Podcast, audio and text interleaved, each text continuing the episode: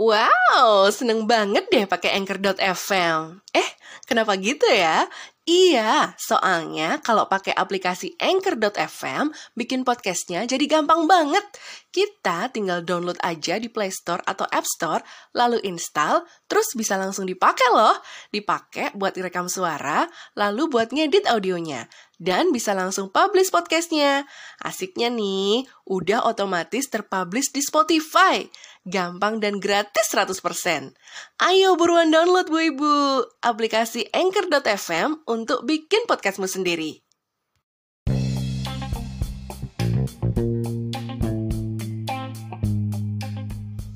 Assalamualaikum Bu Ibu. Hai. How's your day? Exhausted?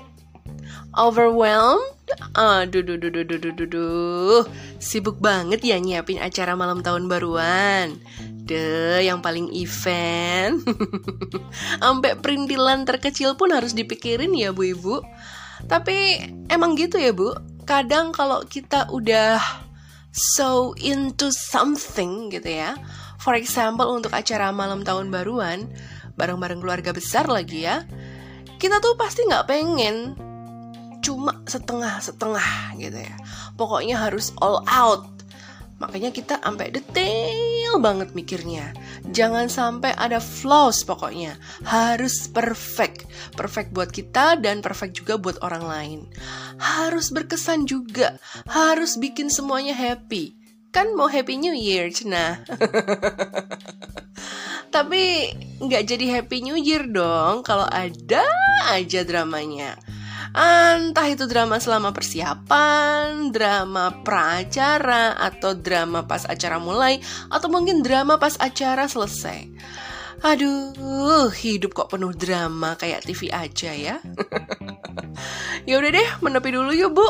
Dengerin yang no drama-drama dulu ya. Yaitu dengerin podcast Bu Ibu bareng aku, Ibu Inung.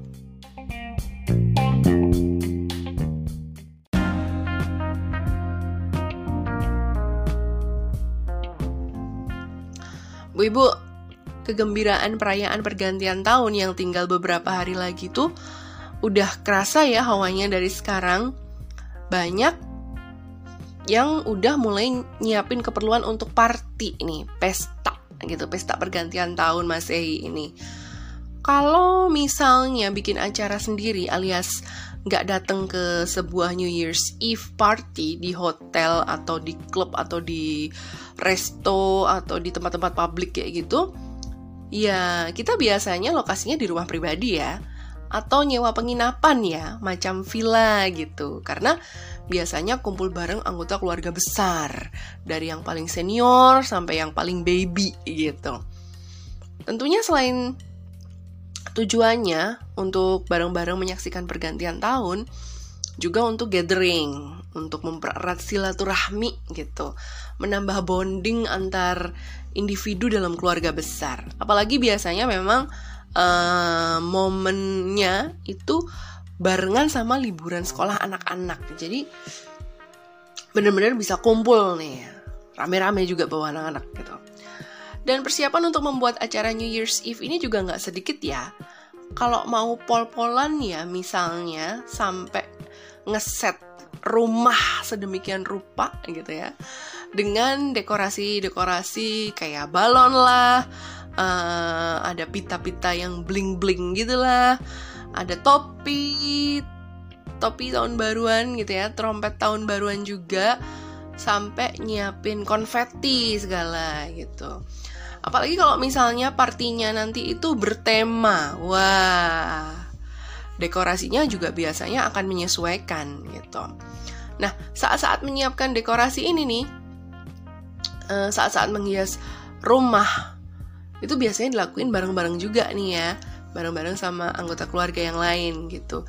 Ini pasti akan jadi satu momen yang seru untuk para anggota keluarga jadi saling kerjasama nempel ini nempel itu pasang ini pasang itu pasang anu gitu ya. Mungkin ada yang mau pakai uh, frills frills French French kayak gitu. Rame pokoknya. Seru gitu. Belum lagi nanti ada uh, apa? Bagian konsumsi. Ya bagian konsumsi nyiapin menu yang masak inilah masak itulah gitu. Nyiapin cemilan ini kue-kue kering roti basah. Terus juga mungkin nyiapin alat bakaran kalau ada sesi barbekyuan segala gitu. Semua dilakoni bareng-bareng. Demi sebuah tercapainya goal acara malam tahun baruan yang seru yang rame yang exciting yang berkesan yang membahagiakan semua orang yang datang gitu Terus ada juga nih yang sibuk tuh bagian acara, sesi ac seksi acara. Seksi acara ini juga nggak kalah sibuk loh ya, mikirin rundown acaranya tuh nanti bagaimana, mau bikin games apa biar rame gitu, biar uh, apa ya, biar berkesan gitu. Terus uh, nyediain door prize apa aja ya Semuanya di otak-atik biar bisa mengakomodir kebutuhan hiburan semua usia yang datang gitu. Karena kalau keluarga kan pasti nggak dibatasin usia ya kan gitu. Yang namanya tuan rumah gitu kan penyedia tempat itu tentu juga sibuk nyiapin tempatnya supaya lebih cozy, lebih comfy untuk menampung segitu banyak orang ya, mengakomodir anggota keluarga yang lanjut usia dan para baby misalnya. Supaya tetap bisa menikmati acara, supaya uh, yang baby-baby nggak terlalu keberisikan kalau misalnya ada uh, musik yang kencang misalnya buat uh, para anggota keluarga yang senior yang uh, udah nenek-nenek, udah kakek-kakek gitu ya. Supaya mereka tetap nyaman itu bagaimana? Tentunya semua di set sama tuan rumahnya kayak gitu. Dan nggak lengkap rasanya ya kalau segala persiapan itu nggak pakai drama. Kayak kurang afdol hidupnya kalau nggak ada drama gitu ya. Yang paling gampang aja lah kita sebutin Hmm, contohnya paling gampang apa nih? Oh, ada anggota keluarga yang nggak mau ikutan berpartisipasi menyiapkan acara, alias dia hanya pasif atau ya mager aja nggak mau ribet gitu, nggak mau ribetnya gitu. Wow, ini sudah drama keluarga dimulai ya.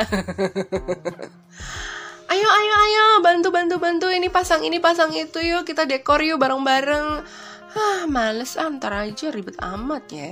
Aduh. Maunya nanti aja.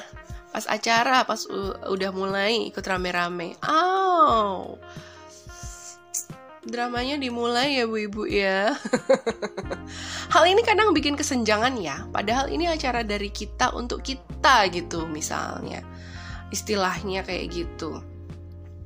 Ya, tapi dia nggak mau involve uh, lebih untuk bisa mewujudkan acara yang uh, meriah gitu. Ah, orang-orang kayak gini memang kadang kita temui ya dalam setiap acara keluarga. Begitu hari H acara, masih juga muncul drama yang kadang bikin acara itu nggak bisa berjalan lancar. Macam-macam ya kadang ya uh, pas hari H acara itu hmm, entah konsumsinya kurang. Nah ini nyebelin banget sih. Kita udah mikir nih udah mikir banget jangan sampai makanan itu kurang. Apalagi kalau party party kumpul keluarga itu makanan harus banyak ya kan ya kan? Gitu kan? Hah? ya kan? Ada makanan ada kumpulan. Ada kumpulan ada makanan. Itu udah udah jelas lah kayak gitu ya ya.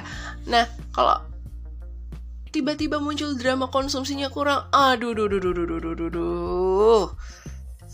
Berabe hidupnya Apalagi kan ini acara New Year's Eve yang bakalan banyak orang akan begadang sampai pagi sampai pergantian tahun dan apa sih yang paling gampang untuk menemani orang begadang sampai pagi? Of course, cemilan, makanan, ya kan? Ya kan? Ya kan? Nah, kalau konsumsinya kurang, aduh, otomatis harus ada yang keluar rumah atau harus keluar dari lokasi untuk beli dulu gitu ya.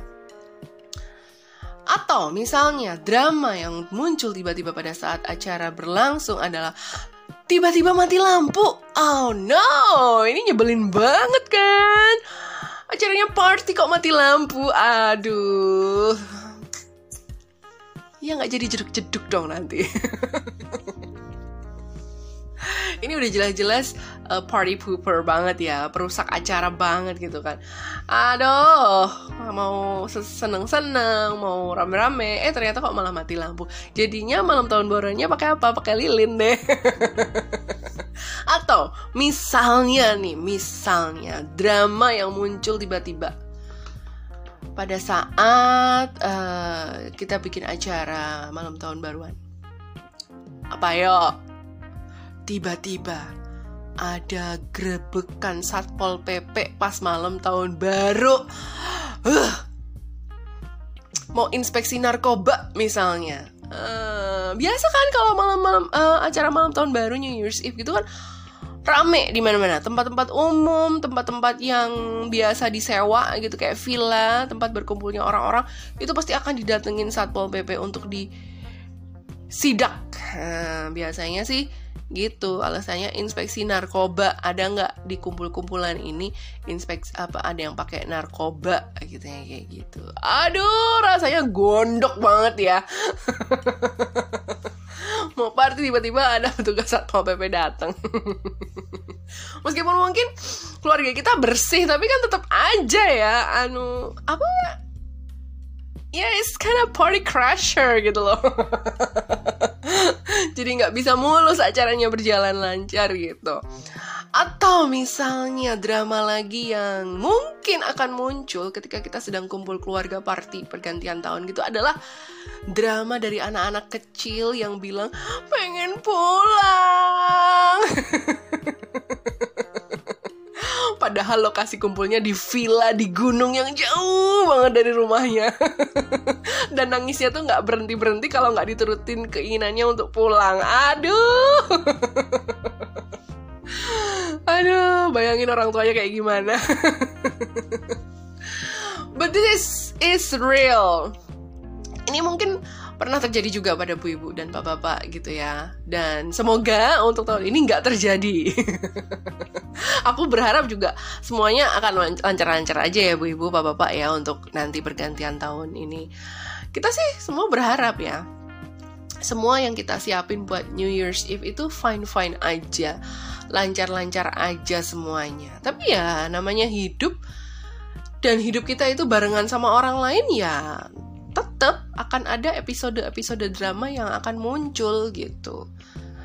Gak cuma orang lain yang drama, bahkan kita pun tanpa kita sadari kadang membuat drama itu sendiri.